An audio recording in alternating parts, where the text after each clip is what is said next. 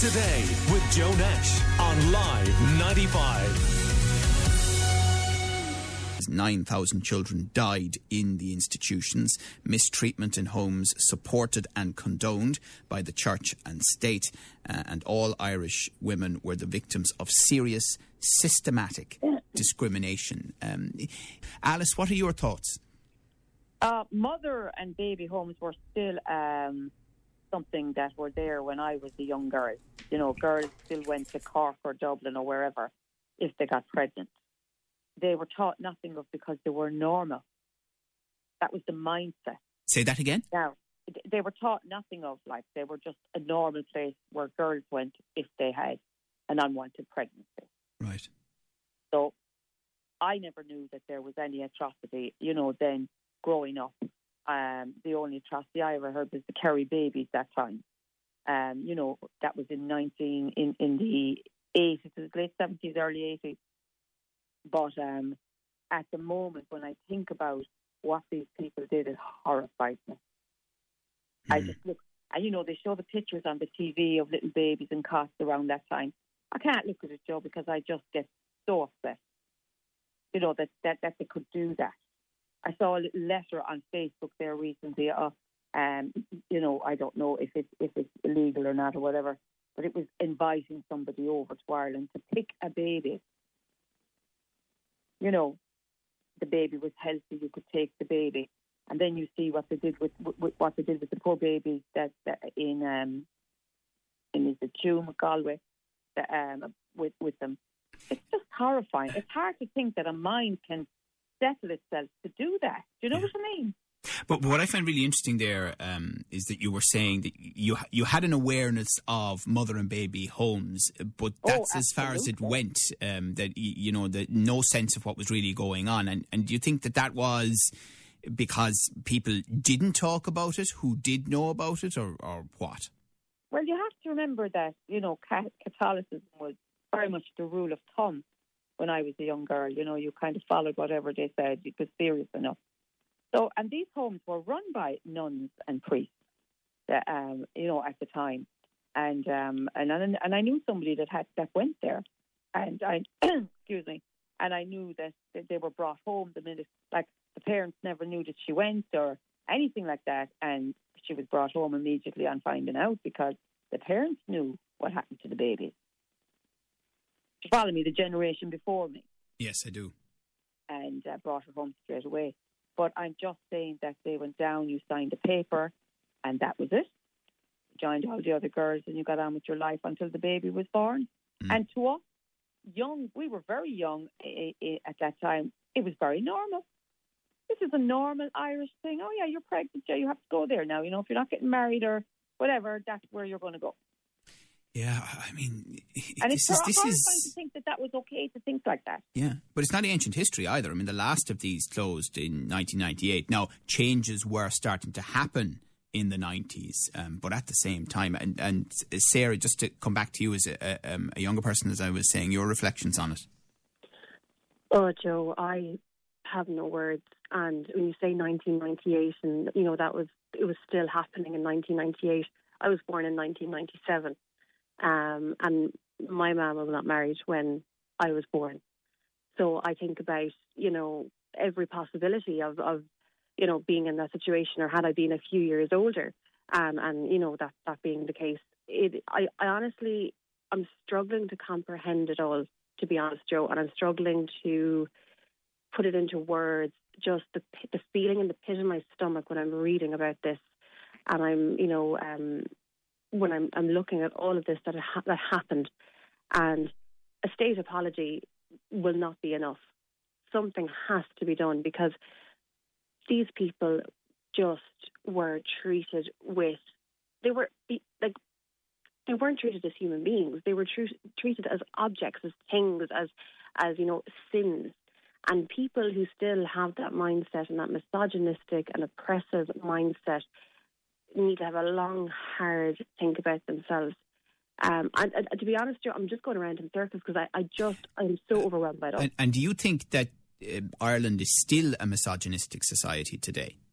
Um, it, it, can be. It is and it isn't. I mean, we have made a lot of strides in recent years but there is still a massive undercurrent of misogynistic behaviour and attitudes in Ireland.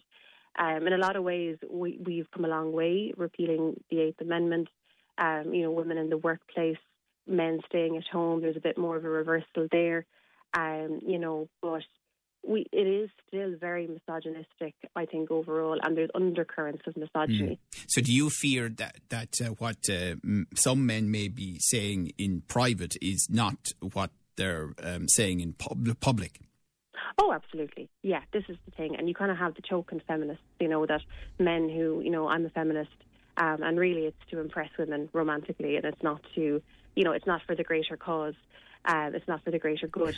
Um, you know, but there, there absolutely is. And what people say in private and what people say in public are often two very different things. But at the end of the day, um, you know, it's it's all about be, people being treated equally.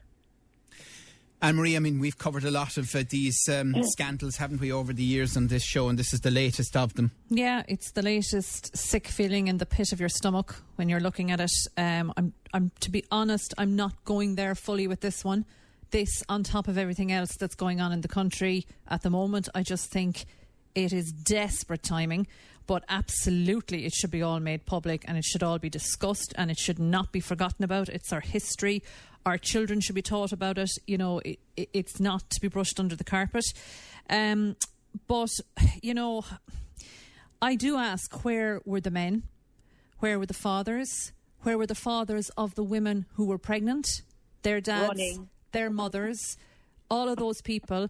Alice said one thing there. She said about the lady she was speaking about. She was brought home. There are families out there who took in their daughter or brought her home or put up with the shame. And and I do I do get it's a, a I, the societal thing I do get. I do remember certain views of my own you know grandparents. And I, you know I get it. I'm that bit older than Sarah.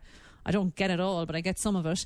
Um, but I still have a question mark over you know there was rape within families there was women who got pregnant because of what happened within their own family and they were shunned and sent off and they were the ones that had to shoulder the blame and they were the ones that have this stigma attached to them and their lives destroyed and forever marked and their children as well you know I agree with the Taoiseach and some of the sentiments yesterday. It's a societal thing. It is not just about, you know, the, the people who ran these institutions. It's about their families that put these people in these. And, and, I know it wasn't just that, but I'm just making the point. No one seems to be emphasising that. Mm. And we remember as well some of the same questions and issues coming up about how could people not have known when it came to industrial schools and laundries, and we had examples of those in Limerick but as well. Did know, I did, they did they know. Some did know. They couldn't open their mouths and say anything There was because fear.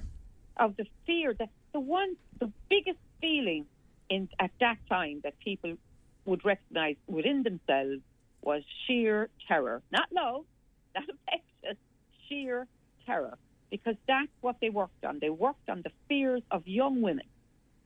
Mm. You know, and, and it's, an, it's an interesting debate. And look, it's an historic debate, and, and you just never know how these things might have turned out in a, a different context. But there's no question that uh, the closeness between the state, government, and politicians in the 20s, 30s, and 40s and uh, the established Catholic Church in Ireland set us on a particular path where the two were so interconnected um, that uh, the the laws of one almost became the laws of the other. yeah, they married the other. They married the other, and they and they they worked together. Don't ever forget that.